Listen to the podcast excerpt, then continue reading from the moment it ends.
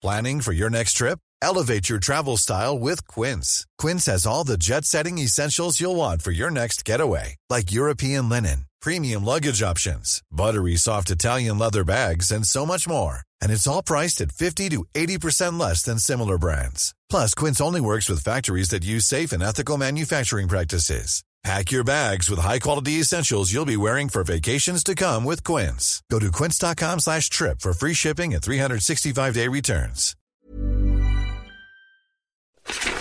Want 20% discount on the best earplugs for exercise? Ultra earplugs go in your ears and stay in there. Go to ultroaudio.com, that's U-L-T-R-O, and use the discount code DOM20. That'll save you around $35. That's ultroaudio.com, U-L-T-R-O, and the discount code DOM20. G'day, thank you very much for joining me for this week's episode of Runners Only with Dom Harvey. Coming up, Nikki Kaye. For me, it was like I was hovering over my own body, going, "This isn't like this is not fucking happening, and this is not me, and this is not, you know."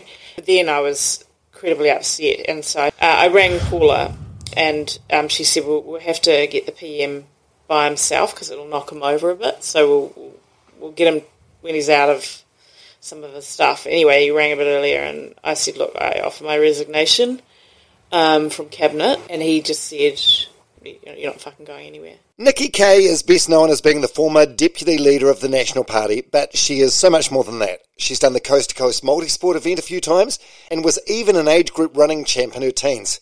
That came after her marijuana phase. We'll get into that. She's many more things as well. She's a cancer survivor. This was a shock diagnosis that she got when she was a cabinet minister in John Key's government. And yeah, she was a politician, and you know what they say once a politician, always a politician. So I need to warn you, she does her very best to avoid saying too much, but I did give it a red hot crack.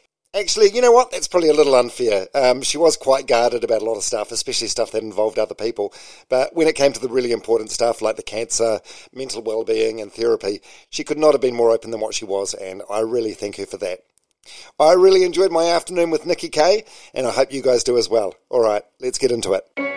Hey, runners only, yeah, yeah, let's get it started. Hey, hey, this is runners only with Dom Harvey. Uh, fast paced, slow and steady, anywhere you coming. Just wanna connect for everyone who loves running. This is runners only, yeah, yeah, let's get it started. Hey, hey, this is runners only with Dom Harvey. Uh, fast paced, slow and steady, anywhere you coming. Uh, just wanna connect for everyone who loves running. Hey, runners only with Dom Harvey. Runners Only with Dom Harvey and Nikki Kaye. Hello. Hello. Welcome to my podcast lounge. This is awesome. So, how are you, Nikki Kaye? I'm good. I'm really good, actually. Yeah, it's been. I mean, it's been. Um, I sort of say to people, uh, sort of ripped up the former life. Like you couldn't really do more than kind of resign your job, sold my house, bought some land on the barrier, and then sort of cha- I basically changed everything up so that can, so that there's sort of been uncertainty and there's been some tough times, but overall, I'm very very relaxed and very good. Yeah, you, you look really good. Like uh, I just greeted you outside before, and you're looking casual. You got last time I saw you, I guess it was um, probably on TV in the most stressed out time of your career. You know, Yeah. the, the final seven weeks Yeah, as deputy yeah. leader of National, and you look like a completely different person now. Yeah, it was. That was obviously, yeah. I mean, it was obviously a pretty difficult time, um, and it's so much stress. So physically now, you know, you just everything from exercise to nutrition. Yeah, just relaxed. Well, that's really good. I'm so, I'm I'm really really happy for you. There's there's um so much for us to talk about. Yes. Uh, first of all, the podcast is called Runners Only, and Yep. um you, you I mean you've done a lot over the years. You've done uh, multi sport events. You've done coast to coast. Have you done an Ironman? No, No. I've done. Um, Lazy.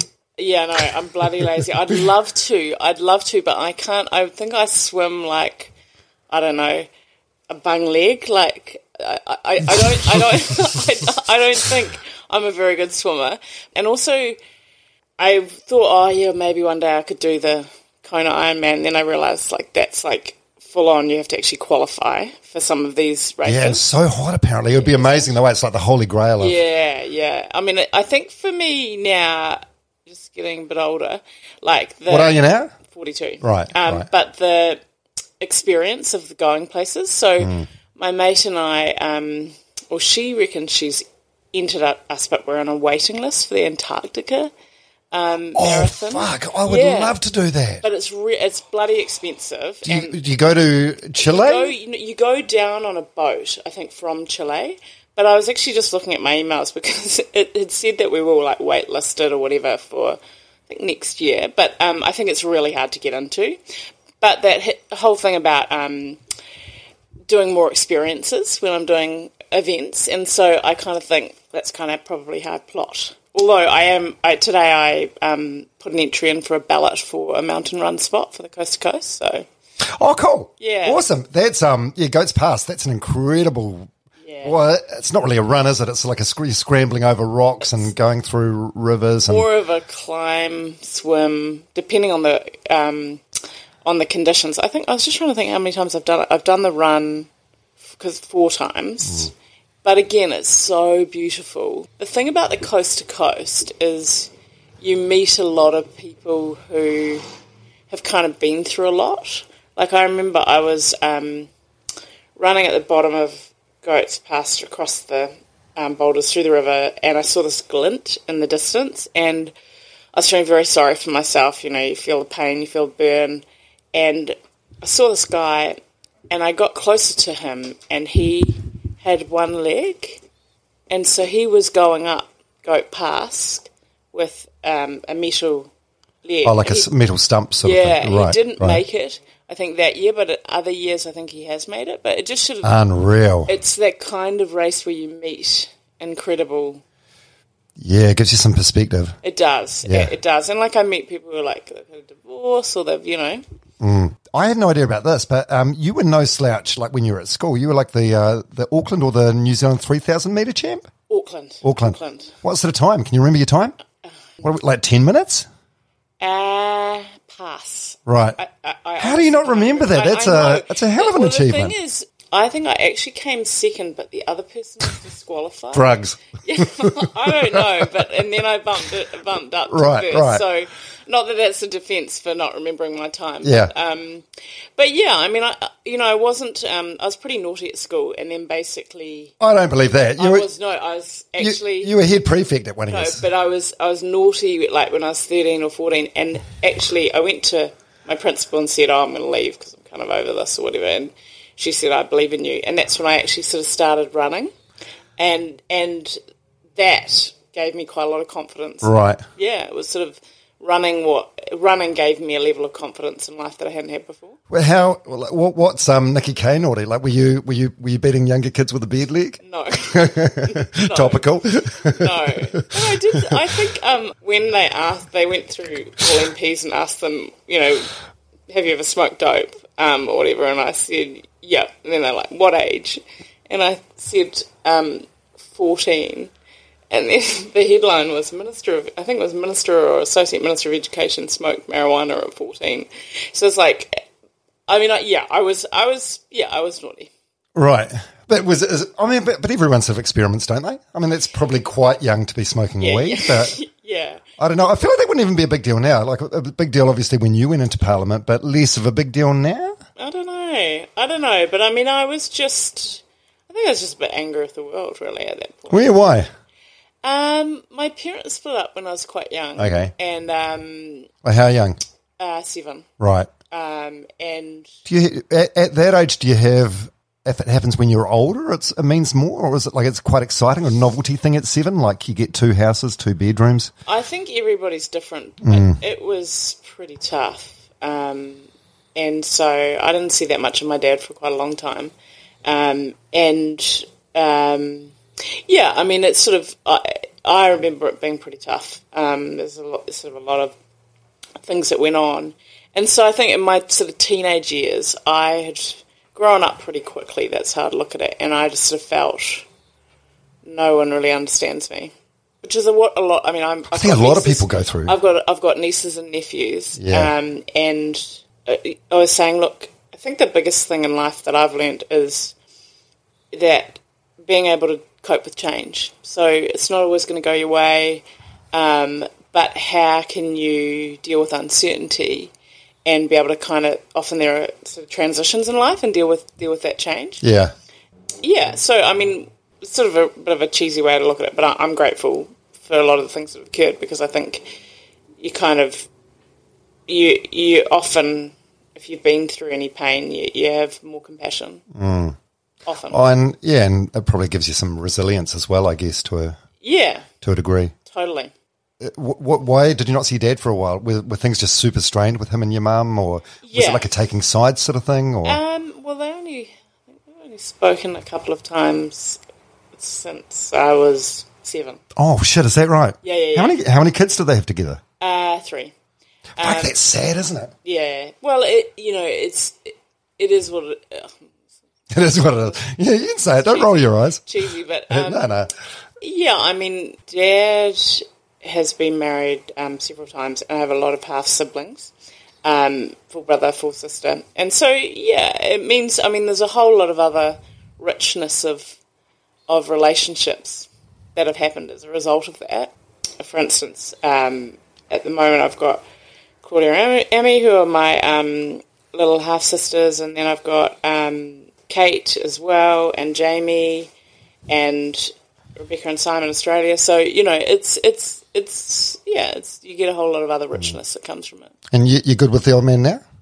I haven't seen that much of him over the years, but I'm I've got also I was sort of brought up more by my stepfather, Right. who my um, mum's been with since I was ten, and and he's been pretty incredible in terms of my life. So Mm. you know, it's a typical mixed family. There's complexity around all that stuff, but I certainly think it helped when I was in Parliament because I think I could see a lot of different family situations, and, and when you've got that larger extended group, usually you've been through something along those Yeah. lines. And then my stepbrother, um, Oh, he's he's incarcerated in the states or something. yeah, yeah, that's Right, right. right. So that's that's been um, that's been pretty challenging. But again, it's it's been remarkable because when you're in the public eye, I think a lot of people are interested and they come and talk to you about that stuff, Yeah. and it's amazing what they share as well about their family. Um, and I think my experience is all families have some stuff going on. Oh, one hundred percent. Yeah. One hundred percent, and that, that sort of um, vulnerability, I guess, is key. And when people know this about you and they know you're not perfect, they feel like they can Yeah. share some of their intimate stuff with you. So, you- so, so what happened with your your stepbro? Did he so he got in trouble in the states and then he stabbed someone in jail? No, it's all that? sort of um, reluctant to go too much into it, part Fair enough. there's still court stuff Sure. happening. but they, they don't they don't fuck around with their sentencing over there, though, do they? Yeah, but um, it's, yeah, it's a very difficult situation. Yeah. It's always um, if something really tough occurs as well, the the scale of impact. So obviously you've got a person who died, their family. You've got my mum and Neil. You just you, there's just such a ripple effect mm. of people that are Yeah. impacted, and so it, and that sort of all occurred within the same sort of year that I was diagnosed. Um, so I Yeah, with, of with yeah with breast cancer. yeah, so yeah. I do say um, to people like my, I- yeah, my mum has kind of been incredible because I look at the things that she's sort of dealt with in life, and I think, um, and and often these things do happen in short order, don't they? They sort of yeah, they, they say like bad things happen in three or whatever. yeah, when it rains it pours. Yeah, of Um, course. But I feel again, you just got to be able to accept that, as my grandmother used to say to me, everything passes. Yeah, it's a good one.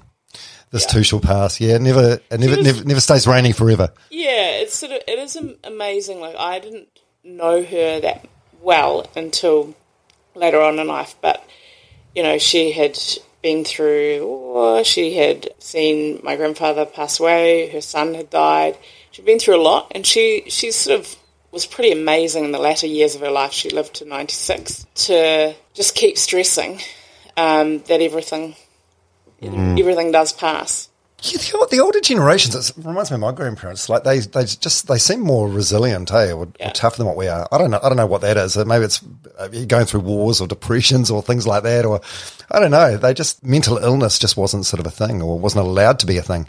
I think there are different pressures for a lot of people now, in that obviously everything online, the amount of um, information coming at people, and if you're in a slightly negative headspace and then you choose to read a whole lot of negative things, that can be pretty overwhelming. Yeah. Um, I remember asking Sir Peter Gluckman, actually Chief Science Advisor, when I was briefly Minister of Education, what did he think was the trend, given that we'd seen this sort of increasing mental health, and he said likely the online environment. So I think that that is that is challenging, and I do think, um, I mean, while obviously grandmother went through um, the Great Depression, one time she said to me, actually, she said, Nikki, it's wonderful you have lots of choices, but I actually think that's what makes it also harder for you. Right. You've got lots of choices.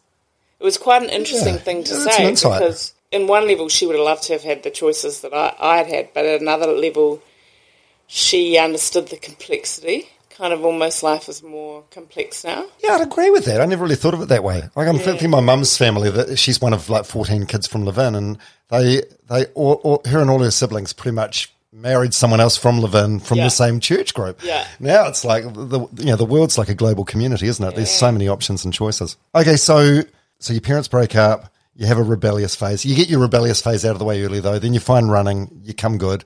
Then you, you study in Otago. Did you have another rebellious phase in Otago? Um, oh, Burning sofas, smoking more weed. Typical. And I actually, I did weed when I was like 14, and then I've never done drugs since. Like, I became, I just. Oh, come on. You No, were in London for a couple of years. No, I swear, I, I was very. Um, I had seen this ex boyfriend when I was like younger, had gone pretty. Yeah, it was not good for him. Um, and so I have never done drugs since. Right. Um, and so basically, but I was in Otago, all the party stuff. Yep. Um, I was actually I was at a university hostel. We had a, a pretty incredible time. Had a good group of friends. Then went uh, up to Wellington to finish. Um, I was going to finish the law and genetics degree, and got offered a full time job for Bill English. So how old were you then? Like early 20s? Yeah. What was he then? Was that when he was the leader? It was when he was the leader, Yeah, and we yeah. went to the worst election result. Who won? Was that Helen? Uh, yeah, but it was Right. like we went to like twenty two percent. That's Okay. twenty two percent in the polls. But um, I worked with him, uh, and then my ex boyfriend and I we wanted to go over to London, wanted to do the OE, and so I finished the genetics degree, but didn't finish the law degree at that point. Headed over, worked in the public service over there in different contract roles, and then also Halifax Bank of Scotland.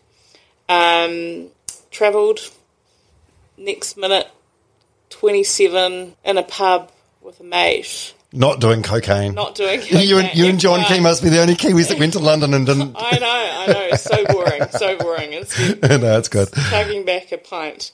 Um, and one of my mates said to me, you know, this is ridiculous. All you ever talk about is politics, New Zealand politics. Like, why? Were, were, you, a- were you just a nerd? Like a massive political a nerd? massive yeah, political yeah. nerd. Really? Why? Because Well- you, you did, what did you do? You, so you did like a science, science, degree, science, degree in genetics. Yeah, and a law, and I was doing a law degree. Um, Did you have political Not- like aspirations then, or not that you sort of? I think when I left as a staffer, I did kind of think one day, one day I'd give it a crack. Question in my mind was, I kind of imagined I'd do it in my forties, like about now. Um, Right. But one of my mates turned to me and said, "Why wouldn't you go back and stand now?" I mean, I was 27. I was earning more than like I was earning phenomenal money in IT asset management consulting, um, and I had to really ask myself the answer to that. And I really the only answer that I could come up with would be fear. It was difficult because I left my ex boyfriend. I got on a plane, came back here. This is like December um, before um, 2000, the 2008 election, and I asked to see Murray McCully on one side of the road and Bill English on the other side, and I said, look, because they knew I'd, you know I'd been a staffer and I'd been away over overseas for a period of time. I said, look, if you don't think I'm up to being a member of Parliament, look, I'll get back on the plane and you know go back. Both of them said we think you should give it a crack. Um, it's going to be really tough because you've not been back. You are so young. You have not been around in the electorate um, in terms of Auckland Central. And yeah, and then I sort of bet Jackie Blue and others. Oh, so you went, you went, uh, you didn't slide in on the list. No, You- no, no. I had right. to fight. Um, Oh shit! So basically, also the way that it worked is if there it was under a certain membership, then it wouldn't have gone to it would have gone to the board, and I would never have made it. So Mm. I walked the streets to up the membership to get a contested selection. And yeah, I think I, I, I mean, it was a pretty big night, but won the selection and then knocked on 10,000 doors to win Right. Yeah, yeah. I read that online. Uh, How do you know it was ten thousand? Uh, that's just got. Um, That's got to be a guess. No, no, no. Like I, I, I mean, I was, I was counting. Right. Like, um, I was, and I was. We were mapping out the streets and everything. Like, we were pretty, um, Disciplined about yeah, it. very, Yeah, very yeah. much, um, very disciplined. I mean, you know, it was, it, sorry, it, it was an estimate, but it's more likely to have been eleven thousand, if that makes sense. Wow. Because we were, we were mapping everything out. Um, Does does it, does that help? I guess it does. Eh? Like if someone does. meets you, Absolutely. In New Zealand, Mm. I mean, the, the, the difference in a marginal seat, if you meet, because if you're knocking on 10,000 doors, you're not going to meet 10,000 people. The reality is probably one in every three will be home, Mm. right? But if you meet, when it comes down to a thousand votes, if you've met a couple of hundred extra people and they've got three friends, like, it's it, it absolutely makes a difference. yeah. Except from where I'm sitting now, over the road at Victoria Park, there's a whole lot of um like signs for people that want to be the mayor of Auckland. Yeah. and I, I don't know they. They all look nice in the photos, but if you met one of them and they seemed like a like a good Yeah. a good person, you'd probably vote, I guess, regardless of policy necessarily. I th- well, I think um, when you're an unknown, um, certainly that can make a difference in terms of, particularly if people want change, and it was kind of a change election. Yeah. But also, I mean, When was that? Was that after uh, Helen Clark had three terms? that was in 2008. So yeah, because yeah. I came in in '99. Right. Yeah. Well, you've, did you see some um, interesting sights with the, the door knocking journey? Yeah, I mean, you're tested on everything. I mean, I, you get the dressing gowns. I mean, I didn't get anyone naked in that. Oh, is that right? What? No, in 11,000 people? Not, not Yeah. in that election. I, Yeah. I've had, I've had some, I've had some interesting. Who's answering the door experiences. naked though? Eh? That's, It's interesting experiences, but but but the thing about it is, I consider as well that was a massive training exercise because I often meet with people who want to stand, and my main message to them is, I don't think it matters what walk what walk of life you come from. I people say to me, "Oh, should I do this degree? Should I do that degree?" I'm like, look, in our cabinet, um, and when one of Key's cabinets, he had solo mum, woodwork teacher. I was considered a career politician, fifty million dollar investment banker. But the best cabinets, in my view, have people from lots of different walks of life. But the key thing, in my view, the people that kind of rise to that cabinet level, they have a strong sense of who they are and what they want to deliver. Mm. And some people get that really young. And I do believe that my door knocking, if I didn't know what my position was on abortion or drug reform or other health and education, I certainly, over those months, had to work it out bloody quickly. yeah, it's probably good. I didn't think of it like that, but it's probably a good training exercise. Think, thinking on the spot. Well, but also people give you their view. If you're a good politician, people give you their views. Mm. And I say to people, I would say to people, you know, What, what, what, what do you mean? Can you elaborate on that? What do you mean if you're a good politician? People. well, if you're a good politician, you listen to people. Right. And you're a magpie because the best ideas for public policy, they don't come from people sitting in the beehive. They come from the person on the doorstep that says, hey, look, I am a an ear specialist, and I happen to think that cochlear implant. I mean, this is just an example. Mm. Cochlear um, implants need to be better funded, or you know, th- that's where the best ideas come from. It comes from from people who are working in particular sectors. Or, Yeah. So. you get the feeling, um, I don't know, from someone that's never been in Parliament, but just follows it not closely, I guess. It just does seem like there's a lot of sociopaths or narcissists in there that wouldn't necessarily be good at listening. Yeah, I think I do have faith a bit in the system, though, that those people get shine up eventually. Right, right. Um, in part, like I often tell the taxi driver test. Often I've gotten a taxi and people said to me, "Oh, can I just tell you about this MP that I just dropped off or whatever?" then you you you realise they're probably saying the same thing about you. Yeah. So it is like there's just small degrees of separation. So generally, I think people get found out in a small country, but I, I do think there's a need to ensure that we continue to do more, to, more and more to encourage people from different walks of life to stand. And the Nats have had issues with diversity, and you know it's been pretty widely canvassed. But I think it's not just about diversity; it's it's different walks of life. That sort of annoyed me a little bit on, on your behalf, actually. This was towards the end of your time in politics. So there was um, Simon Bridges and Paula Bennett, leader and deputy leader, both both Maori. They didn't do well, so they were replaced, and it was um, uh, Todd Todd Muller and you. Uh, you. you. were asked about Maori, and you said Paul Goldsmith's a Maori, which was just like a, a, slip of the tongue or an accident or whatever, faux pas, whatever you want to call it. Yeah. But shit, you get reamed for that stuff, don't you? Yeah, it was an interesting time. I mean, again, I've been really careful about what I've said publicly because I haven't felt it's ever useful to. Um, it would be. I'd feel good for about twenty four hours, but it's selfish. Um, but uh, but it wouldn't be good for everybody cathartic. else if I if I ever kind of went into that sort of detail. But yeah, the. Oh, it's a podcast. Can, no one, no one listens. The media can, yeah, the media can blow stuff up but my experience still of the public is they're pretty fair. Mm. So I've actually had a really good experience. So that was, um, you know, I was obviously advised by someone in hindsight. Well, I sh- there's there's more to that, but but whatever. But Bygones. but in yeah. hindsight, we had issues with diversity. Mm. The media were going to highlight that, and it just so happened I gave them a moment to do that. Mm. But the broader issue was actually, in my view, the Nats have to do do better in terms of um, breaking down barriers for selection. Yeah. I think Christopher Luxon's has actually said that recently. Um, so you kind of have to. Sometimes you've also got to take one for the team, and there's various moments in politics where I have done that, and um, no one ever really knows what goes on behind the scenes. You just got to suck it up. There are a number of times as well. You've got to, if you're in the leadership position, you've got to own it. Like a lot of people run, and ultimately, I got that wrong. Just got to you got to kind of own it. Mm. God, it must be it must be a rough couple of days though. Yeah, well, it was a um, it was a pretty unusual situation having um, Todd have a medical event um, like that. Um, yeah, so it was like um like anxiety attacks. Yeah, uh, I mean uh, he's used those words. Yeah. Um, were you, were you aware of it at the time, the extent of it, or did he manage no, to sort of have no, a pretty good mask on? Yeah, I mean, I think it's just, um, and I think, you know, obviously Todd's spoken pub- publicly about it. I was made aware um, effectively when he was resigning. I mean, I knew he was under stress, but I didn't know the extent. no, yeah, yeah. But also because it was such an unusual time, we were both on the road. Um, so we didn't actually see each other that much because it was so close to an election.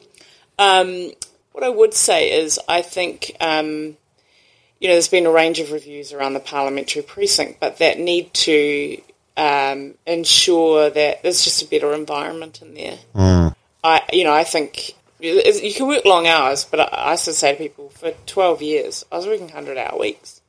Were you really? So, yeah. what, what an average day look like? Is this so? This is this in the early years when you're a backbencher, or is this when you're this in cabinet? pretty much right through because right. because I was in a marginal seat. I mean, my inbox, the nature of Auckland Central as well. It was it was pretty. Um, just relentless. There were, there's always people in Central City, and then you've got Waiheke Barrier, the Western Bays, um, and then obviously as a cabinet minister, um, and then you know moving through the ranks. And I was always focused on policy, so it was an absolute privilege, um, but it was pretty full on. Mm. I mean, bowing out has been it's sort of like a completely different life because initially I was like, oh, hang on, I should be dealing with stuff.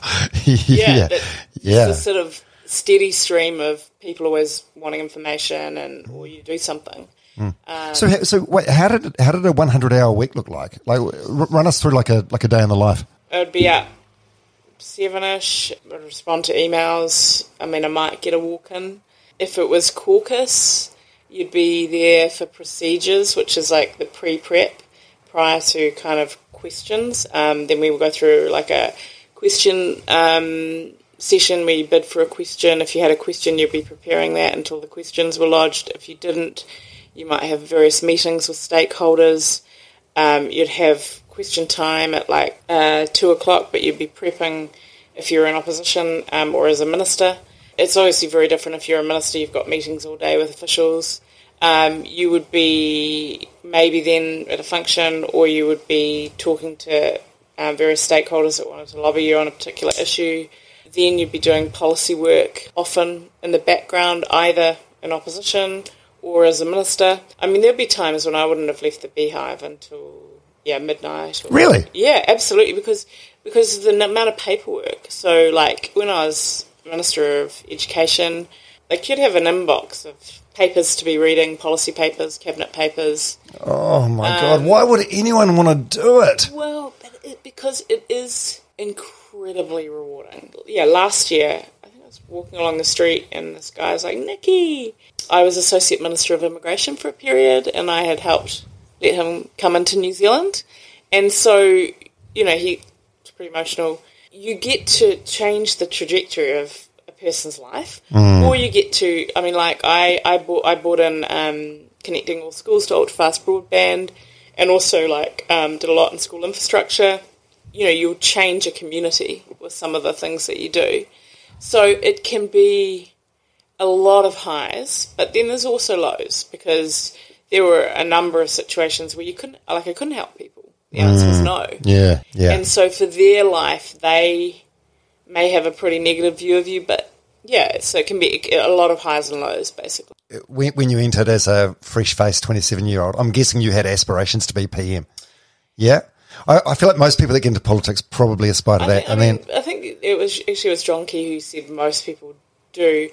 I don't think I ever. I thought I wanted to be top five. Um, in part, like I managed. I, I imagined being Minister of Social Development or Minister of Education. In part, like my stepbrother had been challenging, and I just wanted to. Um, I was very focused on social good and social policy. But yeah, I, di- I didn't think it was impossible but more I sort of focused on that top five. And I certainly wasn't. I wasn't going in there to be a backbencher. Like um, I was, you know, wanting to be able to make the greatest amount of change that I could. yeah, in your early years, some people called you high maintenance uh, or Yes. obsessive. Yeah. Well, I, I guess on the high maintenance, Just driven? on the high. Well, on the high maintenance thing, I would say I have.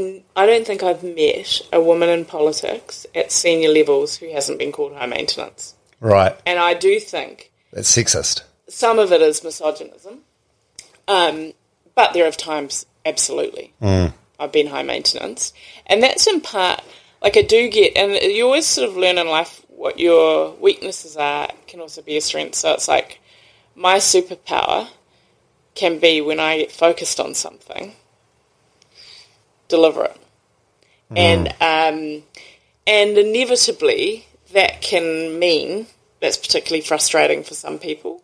So look, I'm not perfect. I certainly think I I don't reckon I manage stress that well at times. Like I so I definitely think I've got better. The last couple of years, or Um, even yeah. while you were still a politician. Well, I was still a politician. Yeah. Um, yeah, I think, you know, when in young, I didn't have the experience of managing large organisations. I became um, very young in cabinet as well. And so I certainly think I got better. Uh, but there still is a lot of misogynism. So, you know, you, I don't, as I say, I, I often joke about it with um, with senior women in business, etc., where, you know, the, the most sort of classic way to shut a powerful woman down is to say they're stroppy. or a ball, a ball breaker. Stroppy or high maintenance, basically. Yeah, that's true. It's a cop out, isn't it? Yeah. Yeah. Oh, that's interesting. But it is, I mean, look, the nature of politics, and this is where one of the good things about it is, you know, it's a goldfish bowl. And it, it needs to be that way. And that means that your strengths and your weaknesses are blown up and amplified. And um, focused, obsessive, whatever, yeah, sometimes I can be. But the advantage of that, I think, probably post, is you've kind of been through the SAS of um, kind of personal lens, Yeah, and, yeah. and and if you can learn from that, um, and certainly that uh, you know, no one gives you an exit interview. Well, the media give you an exit interview, but no one sits down like other jobs and gives you a decent exit interview. And I've had to do that myself with friends and other people been in there, and I've said, "Be brutal with me. What was good? What was bad?" I'm really proud of kind of done that process, so that you can kind of learn for the hmm. next phase. And in, your experience, was it was there like a bullying culture there at all, or was it just one Yeah. of those? I mean, the Debbie Francis review is an independent review that has come out in the last few years, and I do think, I do think, I mean, it highlights a range of bad behaviours, and I think it's got to change. When, whenever you get large amounts of power, as you do, obviously, in the House of Representatives, and you get egos, um, and you get competition. Right. It's Um, a dangerous combination. And power can do some crazy stuff to some people.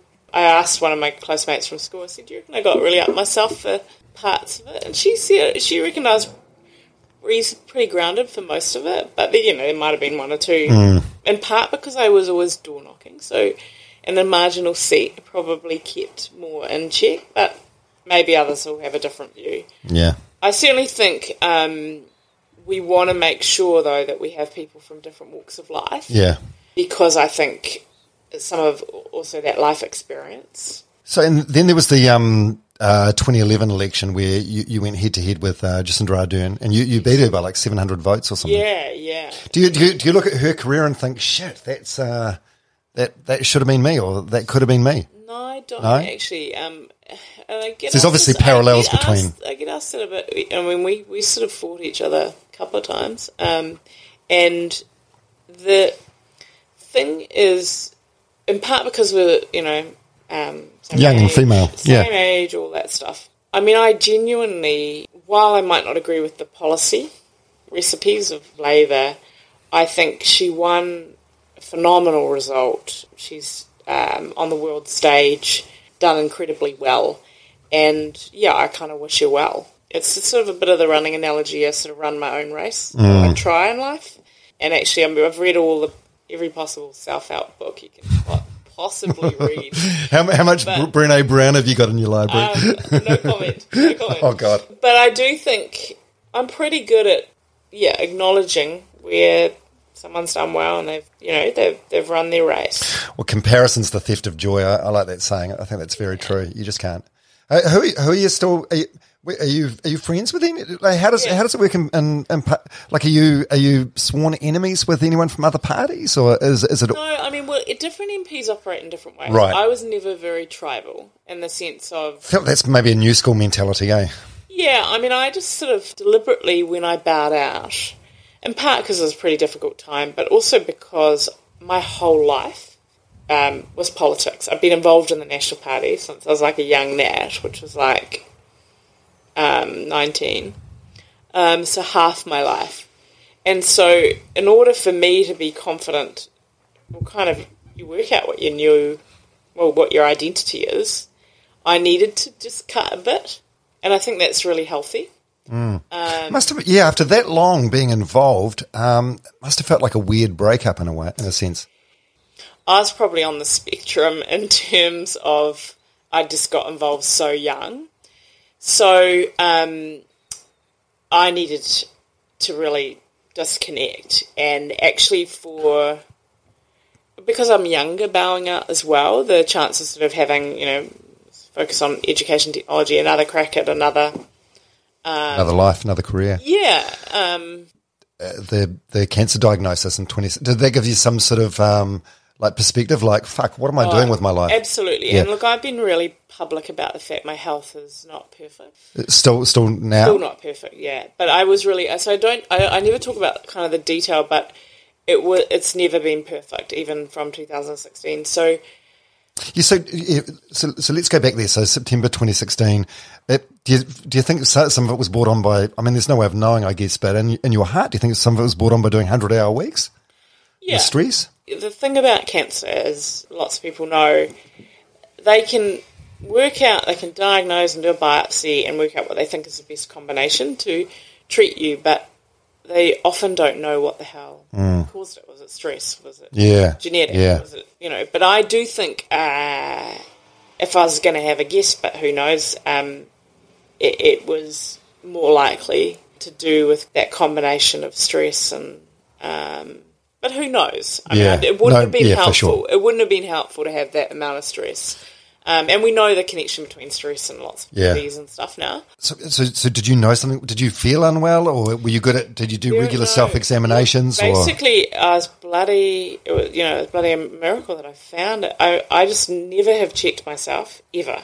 you go for a yearly mammogram, or No, no, 'cause I was only thirty six. Right. So mammograms, um, I was too young.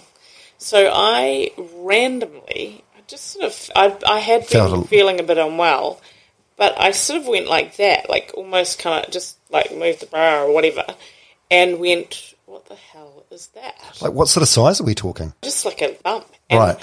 You know, it's weird because I just sort of I had this sort of terrible sense in my.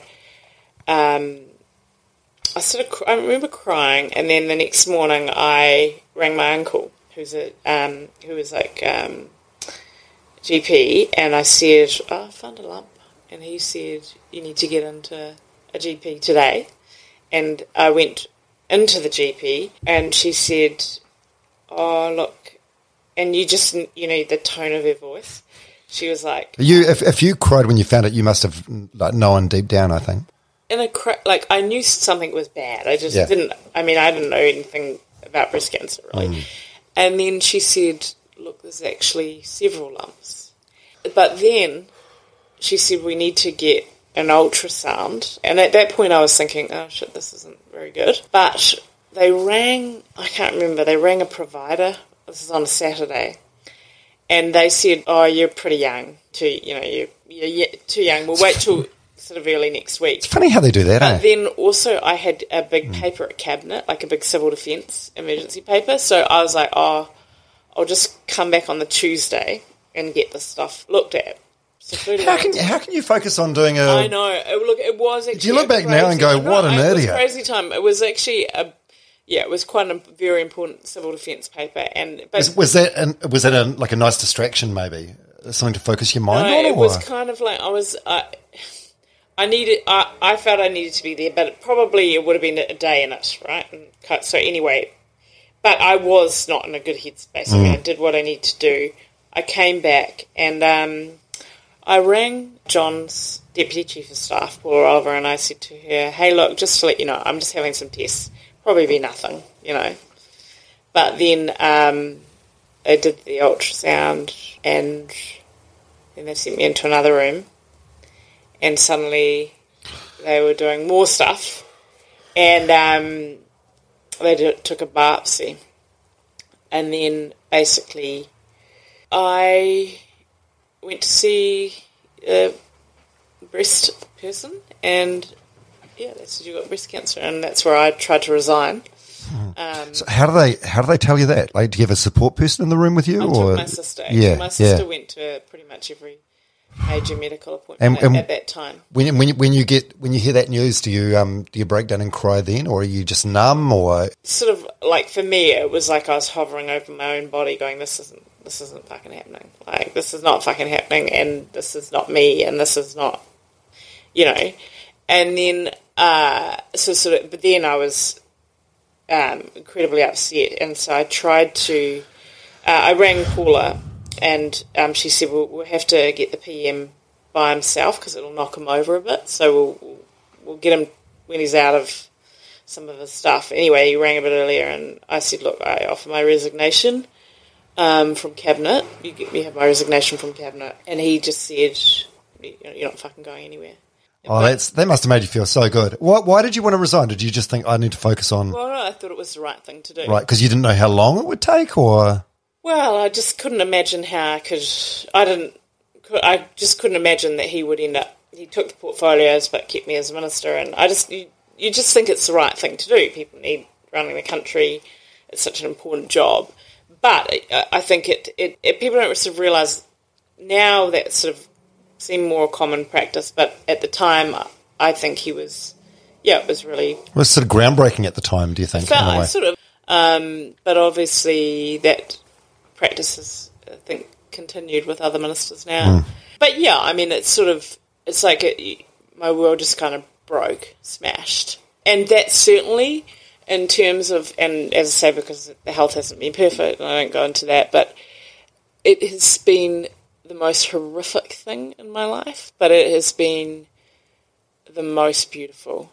How's it the most beautiful? Well, because I'm closer to a range of people that I wouldn't have been close to. Because basically, what happens when you get, I think, life threatening illness is often, well, they think you might die, Oh, just They- the, the, the word cancer, eh? They, they Yeah. well, they tell you that they love you, and they um, and you often feel. I, I've talked about this with a lot of women who've been have been diagnosed, or people who've had cancer or have cancer. You know, why does it take this sort of worst period to feel the most love? And my stepfather actually had a bit of a medical event lately, and we were in Middlemore in Auckland Hospital. Again, I was sort of sitting there watching, and you see that you see so much trauma, mm. but then you also see incredible love. Like it's it's so crazy that that's what it takes in life sometimes. Yeah, that's cool. I suppose it's like a almost a eulogy in a way, but you get to you get to experience it, and you make it through the other end. Yeah. Um, so what's um so what- so what happens? So you, you get diagnosed and you, get told you got cancer. Then what's the what's the treatment like? Um, so uh, you know, a range of treatment, including um, double mastectomy. Oh, that's um yeah, the same thing Angelina Jolie had. Uh, but I didn't have the BRCA. What? Um, the what? the BRCA mutation, which is a mutation, but I had yeah both off, which Is that is that a big call or not? Not at all. Um, is the right thing to do. Yeah. But it, in terms of, for a variety of reasons, I was in surgery for a long time. That coming out, coming out of that, like it's quite physically and emotionally. Yeah, it's. I remember feeling like I had been. I woke up in the recovery room and I felt like I had been run over. Like that's how tired. Like if if you've had major surgery. What, from from like how do you mean like like coming out from from the drugs or just from the Uh, well, I the- think from the, the surg- surgical of the yeah, just this feeling when your body when you go through such physical trauma like that, that your body is just completely spent. Yeah, there's no. I can't imagine. I hope I never feel that way, but I've never felt like my body was such a weight. But also, just before you kind of go in thinking, like, am I going to wake up? Like, that's the. did you did you really think that well, it, even though that may have been irrational, I still went through that process, and I think there's a lot of people. It's pretty natural thing, like if you're going under for any major, to kind of just go. "Mm." Um, you're only you're only young though you think that's I mean if it's your, your 90 year old granddad maybe but you, you know you were in your I mean, 30s uh, yeah, I think for a lot of people for major procedures would go through that process, but also my stuff's been a bit more intense. Um, and so I feel very, I choose to be very grateful. Other uh, sometimes people can get pretty angry, which is perfectly natural for periods. Like, why me? Why did this have to happen? And yeah, I kind of more think, well, why not me? So it's sort of, I don't know. It's it's, but the and I, guess that thing about resilience, like there's the reality is, I it's the wrong thing to say that sometimes I think I I do feel a bit bulletproof, but when you go through a lot of trauma like that, there is an amount for which every day is a good day. If you can remember yeah yeah those, um, yeah, I, I had a um, I had a tumor a number of years ago. It wasn't a cancerous one, just in my um, abdomen area, and it left me with um, uh, fertility issues, uh, unable to have kids. And me and JJ had years and years of, of, of IVF, and I suppose there's like a like a sense of grieving or a sense of loss with that. Did you did you feel that when you lost your your breast? Um, yeah, yeah. I mean, I um,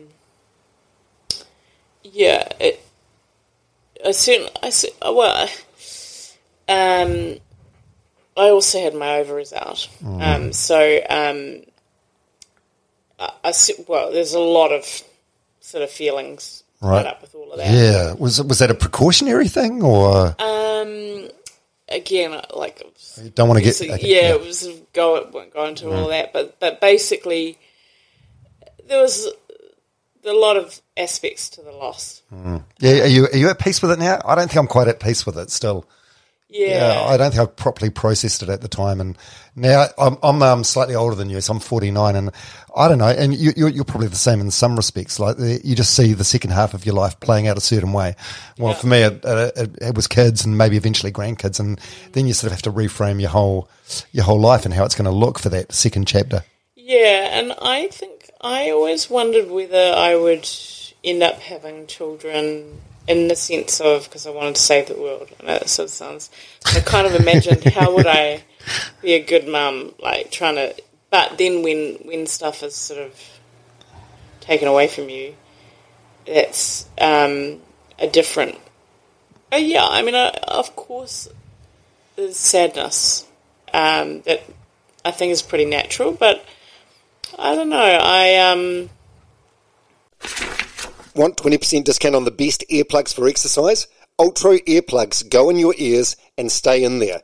Go to ultroaudio.com, that's U-L-T-R-O, and use the discount code DOM20. That'll save you around $35. That's ultroaudio.com, U-L-T-R-O, and the discount code DOM20.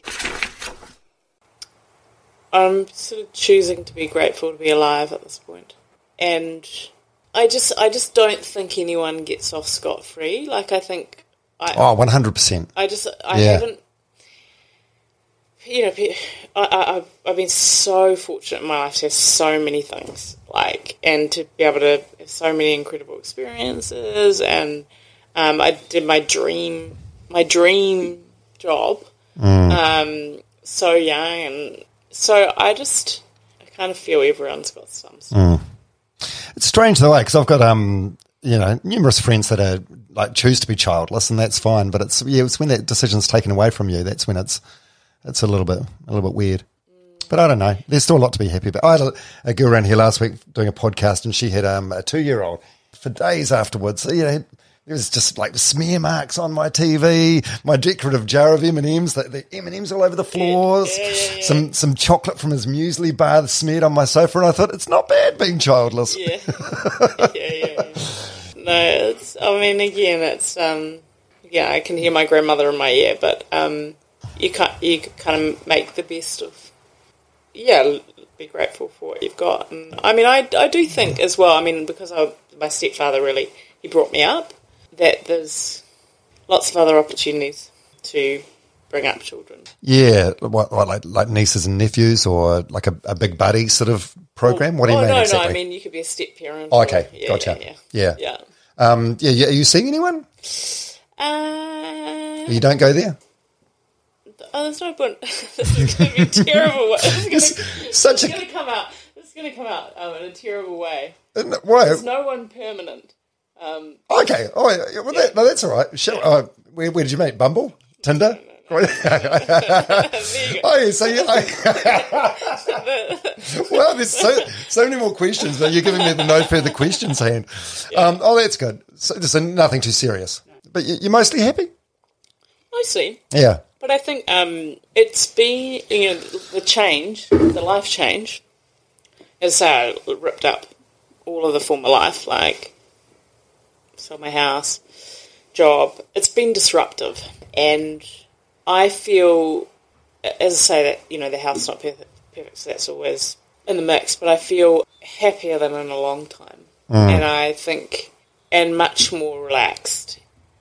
I think I still worry. I mean, I, and maybe it's the former job. I'll never stop worrying about the community, and I, like I, I just think that's like ingrained in me, and so still, just trying to make sure where I can, like obviously on the AUT Ventures board, I can kind of give back because I, st- I love that. So I'm just before I was like I just need a break and I need to be out, and now I'm more sort of the way I look at it, reintegrating back into the community. Yeah. So yeah, but certainly, I mean, I think, um, I think as well.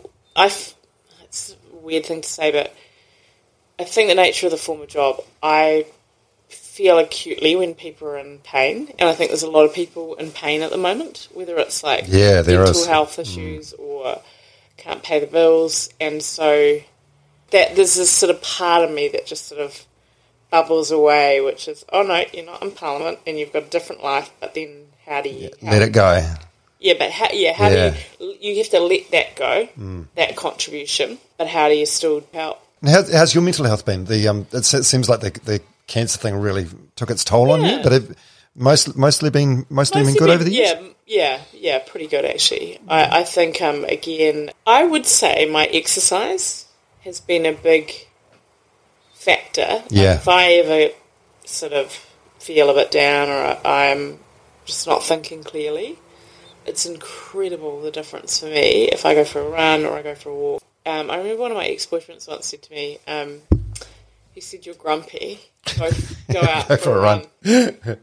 It's so true. It's, it's kind of weird that it's only like it feels like it's been just maybe the last ten years that we've started seeing a link between um, yeah mental health and exercise. Yeah. Everyone's al- al- always known about the physical benefits. I mean, I'm such a health little nut, but uh, the other day I was reading about melatonin, just the connection between if you don't have sleep, if you don't have nutrition, all connected with the gut, all connected with your hormone cycles, and just sort of production of serotonin and oxytocin. Again, it's it's sort of like people have known it for a long time, but now all of the links in science are much more. known. yeah. So, so after after recovering from um, the cancer, you, you, you went back to work and you were at work for like a few years after that, right? Three years, two years, three years, Um, I went back in January of 2017. right? Um, So, yeah, like so another three and a half years. yeah. So three and a half years. Yeah. Yeah. Was your heart still in it? I mean, I, I, I guess it was. Like you ended up being deputy fucking leader. Was your heart Yeah. still in it, and you're still? Yeah. I mean, I was very. Um, my heart was still in it, in that you know, I became minister of education, which was a dream, um, and that was pretty incredible. Even though it was only for a short period of time. You know, I got some a few major decisions through around like digital fluency in schools and decile system and stuff. But I certainly think moving through, particularly as well with the leadership stuff, and again, I'm pretty careful what I say publicly about that stuff because I don't want to open old wounds. Um, but but I think It um, sounds like it's on the tip of your tongue. Like there's stuff that you want I to think- say, well, but I think- I think I love the self editing though. It's very Well, good. I, I think the thing is that I didn't think that I would be in politics for long. We didn't see a chance that Simon was going to win.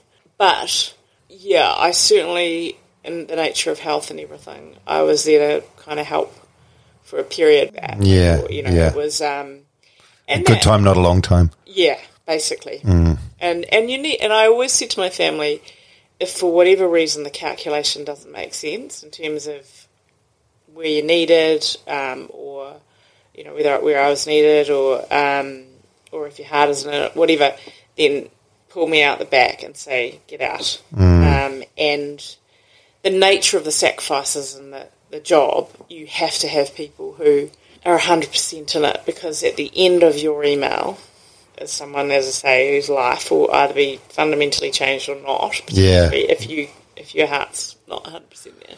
Wow, I, think um, New Zealand Parliament was probably lucky to have you for as long as um, as long as what we did. Seems like you're in it for the right reasons, not the not the baubles. Well, I, I, I mean, I, th- I think a lot of people in there are, Yeah, but as I say, some power does corrupt. yeah, And I think that whole issue of the environment and how they can change it to make it just kind of a, a better environment. As well, there's a, a thing I worry about with the latest stuff that's kind of played out on both sides of the house is that I hope it doesn't discourage people from going in there.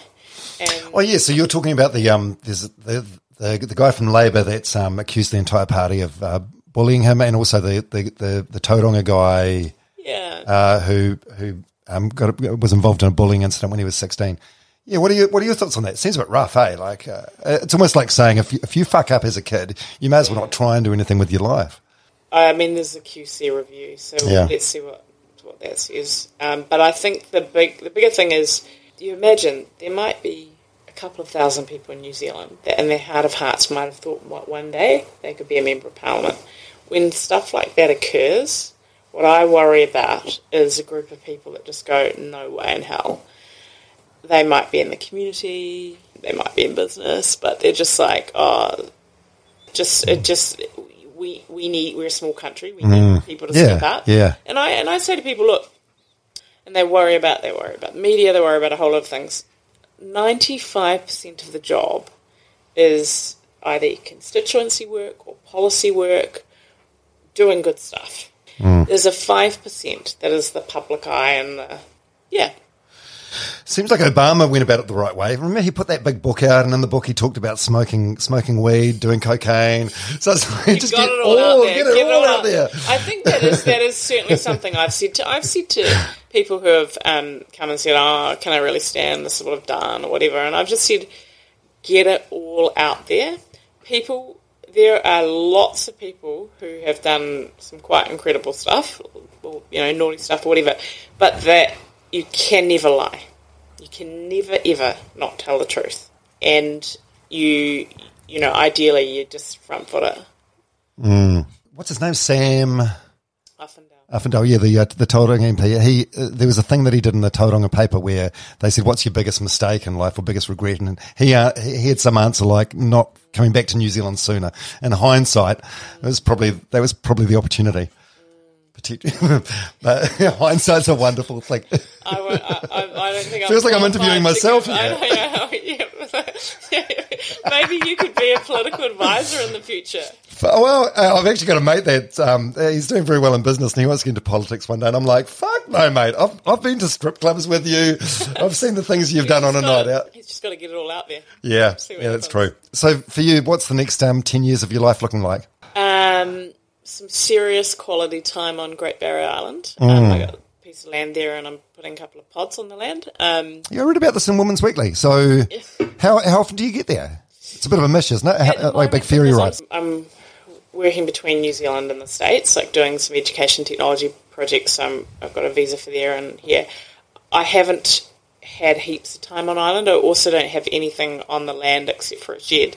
So I have been sort of going over, you know, staying at different people's places, etc. But I hope, yeah, I hope that I spend a large chunk of the year there but again, I've kind of been working that out because I've you know got some projects that are in Auckland, projects that are in the United States. But in my ideal world, I'd be spending a, a chunk of time there. I would, Why is that? Why is that a special place for you? um, What's the significance? and I'm not religious, but I'm a little bit spiritual. But I used to every um, summer, in part because we didn't have heaps of money when we were growing up. Mum, we used to go camping at Fletcher's Bay at the top of the Coromandel Peninsula, and I don't know, the barriers always reminded me of that. Um, I love the community, like I love the people because I represented the area, and so I know a lot of the people. It's it, yeah, it's just very quiet. Like I do my best thinking when it's quiet, and then I love running and walking, and swimming, On the trails and things. and. I love fishing, and Yeah. like I yeah, I just sort of love the outdoors. yeah. Didn't, you, didn't you do a reality show there when you were like seventeen? Yeah, I did. What was that? It's, it's online somewhere, right? It's on New Zealand Um, on screen. Fish out of water. What was that? I read about it, but I've, I've never seen it. Well, so when I was like 17, uh, they basically took six Auckland teenagers and chucked us on an island, Lord of the Flies type. It was one of the first reality, t- I think it was the first reality TV series, I want to say, in New Zealand. Like, um, but I, my parents didn't end up going to the briefing, and I thought I was going on kind of a head prefix camp. and, and they thought they were picking the private school, bring a hairdryer kind of person or whatever. Oh, right, But right. they didn't realise that I'd had a bit of a sort of experience outdoors and fishing, etc. So Yeah. it was sort of, it was, they took, they, get, they gave us a little bit of food and then they took it off us. Oh, so were you going to be like the, the? Were you supposed to be like the blonde city Yeah, princess, yeah, yeah, uh, the. Kardashian? Yeah, yeah. Oh, right, I, right. Um, no, so that, that, that didn't occur. But it was quite tough for some of the people because obviously they filmed us and then they took a cut. Like, they basically, how it sort of played out was New Zealand teenagers don't have the skills to adapt and survive in the modern environment that we've got. But it sort of turned to chaos because there's a lot of conflict and all that stuff. Which is cool Well, Mm. that's what, what they want, isn't it? What It they, is. is it worth watching? When was the last time you watched it? Uh, oh, I was pretty happy not to see it. In fact, I said to one of one of my political mates, "I'm gobsmacked. This has never found the light of day." And then it did, like a few years in. Uh, I'm sure he had something to do with it, but yeah, if anyone wants to see it, so it's called Fish Out of Water, and it's on. Is it on NZ on screen, or is it on Uh, YouTube? no comment. I don't Oh, yeah, know. well, probably Google. NZ, We'll Google. prob- probably NZ on screen. Yeah. but it was a, that was actually a, a very cool lesson for me. One, I became grateful for food. Ever- like, because even after three or four days, the mental deterioration that occurs of people when you, they don't have food. Like I just had no concept how quickly people deteriorate, and then how people cope with stress. So just you know, there was one guy. He he pretty much. I don't think he would have lasted like that many more days. Um, another guy got pretty aggressive, and so I don't. You know, Lord of the Flies is a pretty hmm. insightful book about how just. And there have been other times in my career and stuff where I've gone, oh yeah, people are operating differently when stress occurs. Yeah. Oh, absolutely. It brings out. Eh, I mean, it brings out either the best or worst in people, doesn't it? Yeah. Okay, so well, I suppose we should wrap this up. But um, just before we part, any any books that you recommend? Like, what books for you have been eh, eh, any standouts that have been particularly helpful in helping you get through your, your journey and your, your struggles? Yeah, yeah. Um, I think I've got. This. I have to make sure I pronounce this name right. Um, is it Ikigai or Kigali? Like Eckhart Tolle. Ikigai. No? It's a Ikigai. it's a book that's focused on. They look at supergenarians um, in Japan. Like I like a lot of stuff that's mm. sort of come out of Japan. I, I like Malcolm Gladwell. Yeah, yeah. I like reading Adam Grant. You know, he's an organizational. He's an organizational um, psychologist. Right. I find I I just like the stuff that he writes. What else? I read a fair amount of biographies. I still do read the mm. political the political stuff, um, but I also I mean, I'm a geek in terms of education policy. So Andreas Schleicher, if you ever, if oh, anyone, you, you, you, me, you me working on different levels here. Well, no, but if you if you're interested, because I think education is so important in terms yeah. of the future of the world. Because when you plan an education system, you're having to think far into the future and what does it look like. Mm. So again, I know that's sort of geeking out, but I I like thinking a lot about the world, and then I read trashy novels do you? I like jo- I like um, Jodi Picoult. You know, I like her books. You know, they're oh yeah, yeah, I've seen them. I think my mum reads them. Yeah. yeah. is, it like a, is that like a slight sort of slap? Oh no, absolutely not. Like, no, um, what is it? Is it like chick lit? Is that what they call it? Um, probably. Yeah, yeah that is probably what they call it. Well, I made, I made a joke before about you reading Brene Brown, but I'm guessing you probably you may not even have any idea who she is. I do know who. Oh, you do? Is. Yeah. yeah. No, I, I, feel like that's a maybe too basic bitch for you. Um, I um, you're reading no, intelligent no, books. I, no, no, no, no, no. I do. I no, I do watch online. Um, a fair amount of stuff. Like she's done some amazing TED talks actually. Mm. Um, I um, as I say, Adam Grant's kind of more the organisational um, psychologist. Um, what's another book that I've got at the moment? Atomic Habits. Oh yeah, that's so, a great book. Yeah, so I'm fantastic book. Chomping through that at the moment, but I do like. I sort of do like that anything that's around psychology.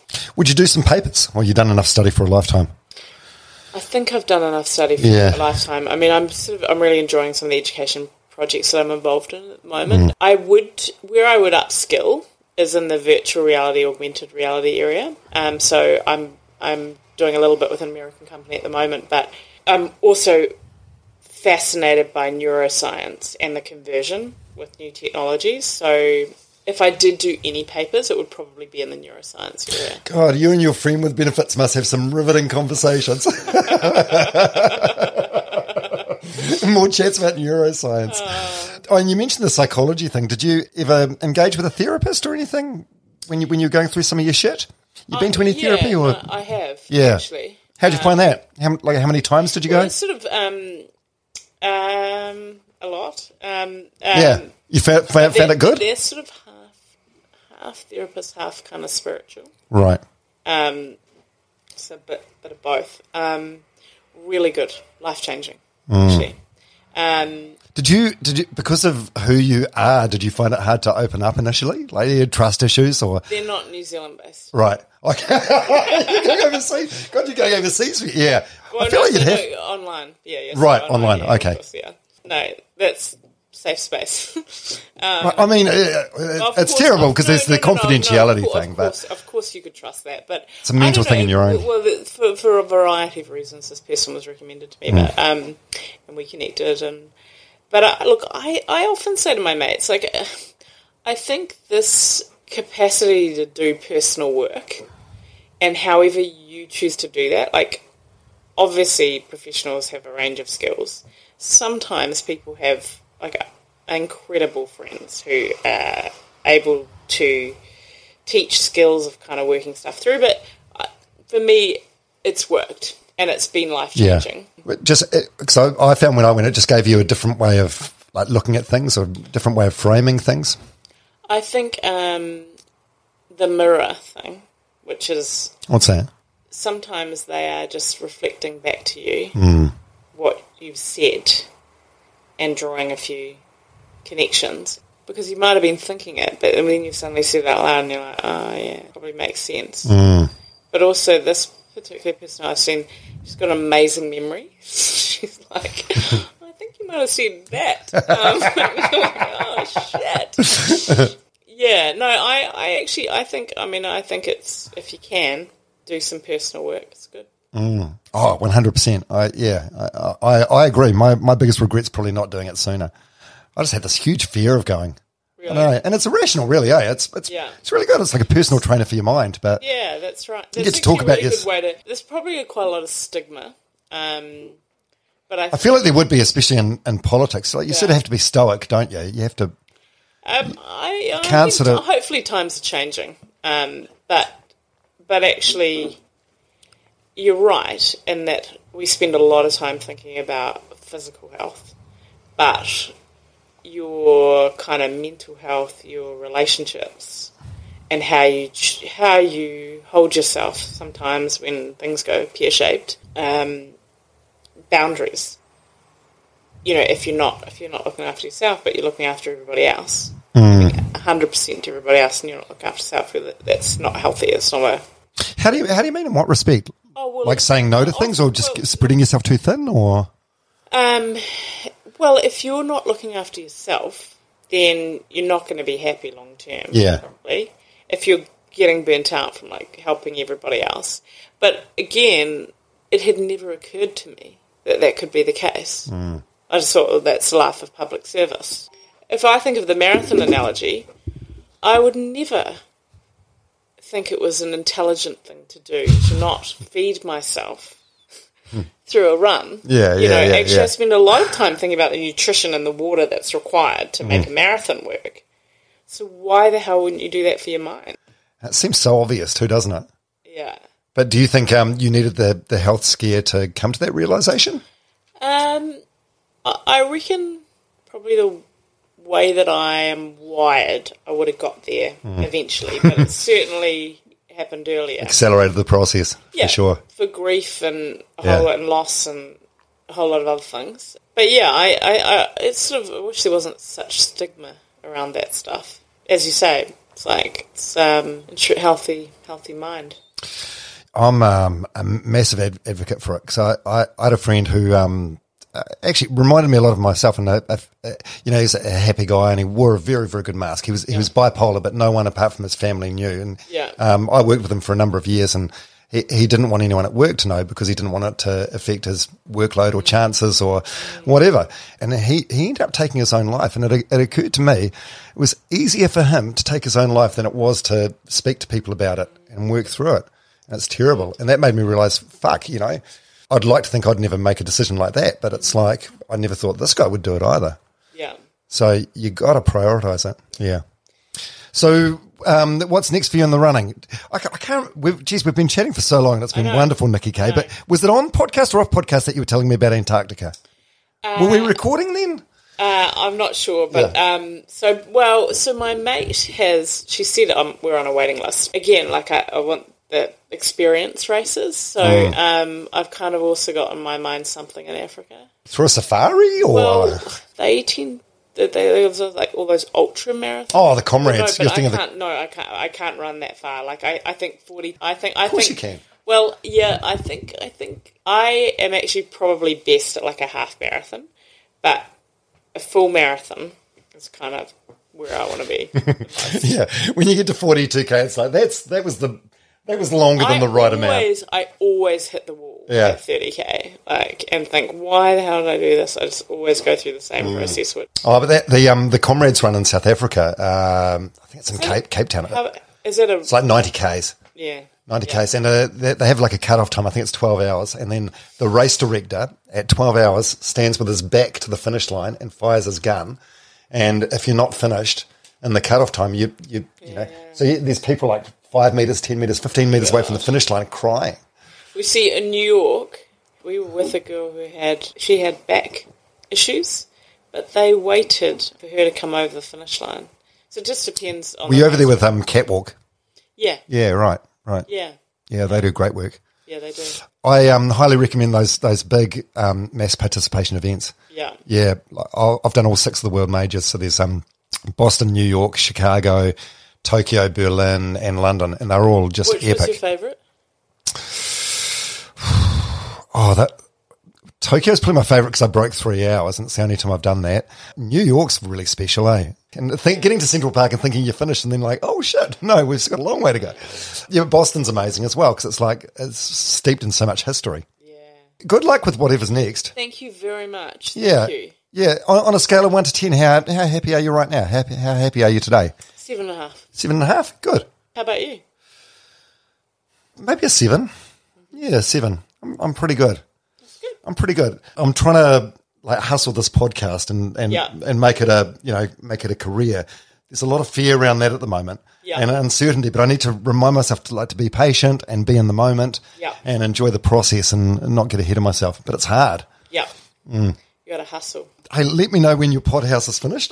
Yes. Yeah, yeah, yeah. You're welcome. Come and have a come and have a drink on the deck. yeah, where, where do your cats live? Are they in the city or are they on the? They've been staying in the city. Yeah. Yeah. At the moment, they're um, yeah, they've been staying in, in Auckland. But Yeah. I yeah, I'm trying to work out how the logistics work into how how. I mean, I think they'll come on the plane with me. when I go Oh, do you take the plane over? Do you? Because the ferry, she is. They can you can get like um, fares for under a hundred dollars to go each way, but like if you go, if I'm going over for a month or something, then it makes sense to take the cats with me. But hmm. we'll see. As an ex MP, does Barrier Air not give you flight privileges for life? No, there's no privileges like there's no privileges like that. People people think ex MP. I mean, that's, Wasn't it a thing back in the day? it was back in the day. Yeah, no, yeah. no, no, no, no. Yeah, that's good. Well, you seem like you're in a really good place, and um, I can't thank you enough for being so generous with your time today. Thank you for having me. Yeah, and thanks for um, yeah, everything you did unselfishly. I think largely for the country. Don't know why anyone would want to do it, but you did. Thank you. Thanks, Nick. Thank you. Bye. Runners Only with Dom Harvey and Nikki Kaye. Thank you very much for making it all the way through. Hope you enjoyed that. Um, again, some housekeeping admin. Is that what you call it? Housekeeping? I don't know. Uh, I don't know if it's housekeeping. I don't know if it's admin, but uh, it feels like the right thing to say at the end. If you could do a couple of little favours, wherever you get your podcast from, most likely Apple or Spotify, can you rate the show? And if the platform that you listen to podcast on allows, uh, maybe take a minute to write a review. I'm not sure exactly what that stuff does, but I've heard other people on other podcasts ask for it, so it must do something. I'm still learning. I've got no idea what I'm doing. I get feedback quite a bit about the sound quality and stuff, and I'm, I'm doing my best. I'm, um, I'm learning a lot but I am making this up as I go along, and I appreciate you guys so much for being along for the journey. All right, thanks very much, and I do hope to see you next week on Runners Only with Dom Harvey. Want 20% discount on the best earplugs for exercise? Ultro earplugs go in your ears and stay in there. Go to ultroaudio.com, that's U L T R O, and use the discount code DOM20. That'll save you around $35. That's ultroaudio.com, U L T R O, and the discount code DOM20. Millions of people have lost weight with personalized plans from Noom, like Evan, who can't stand salads and still lost 50 pounds. Salads, generally, for most people, are the easy button, right? For me, that wasn't an option. I never really was a salad guy. That's just not who I am. But Noom worked for me. Get your personalized plan today at Noom.com. Real Noom user compensated to provide their story. In four weeks, the typical Noom user can expect to lose one to two pounds per week. Individual results may vary. Hold up. What was that? Boring. No flavor. That was as bad as those leftovers you ate all week. Keke Palmer here, and it's time to say hello to something fresh and guilt-free. Hello Fresh. Jazz up dinner with pecan-crusted chicken or garlic butter shrimp scampi. Now that's music to my mouth. Hello Fresh. Let's get this dinner party started. Discover all the delicious possibilities at hellofresh.com.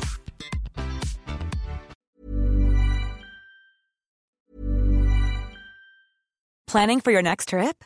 Elevate your travel style with Quince. Quince has all the jet setting essentials you'll want for your next getaway, like European linen, premium luggage options, buttery soft Italian leather bags, and so much more.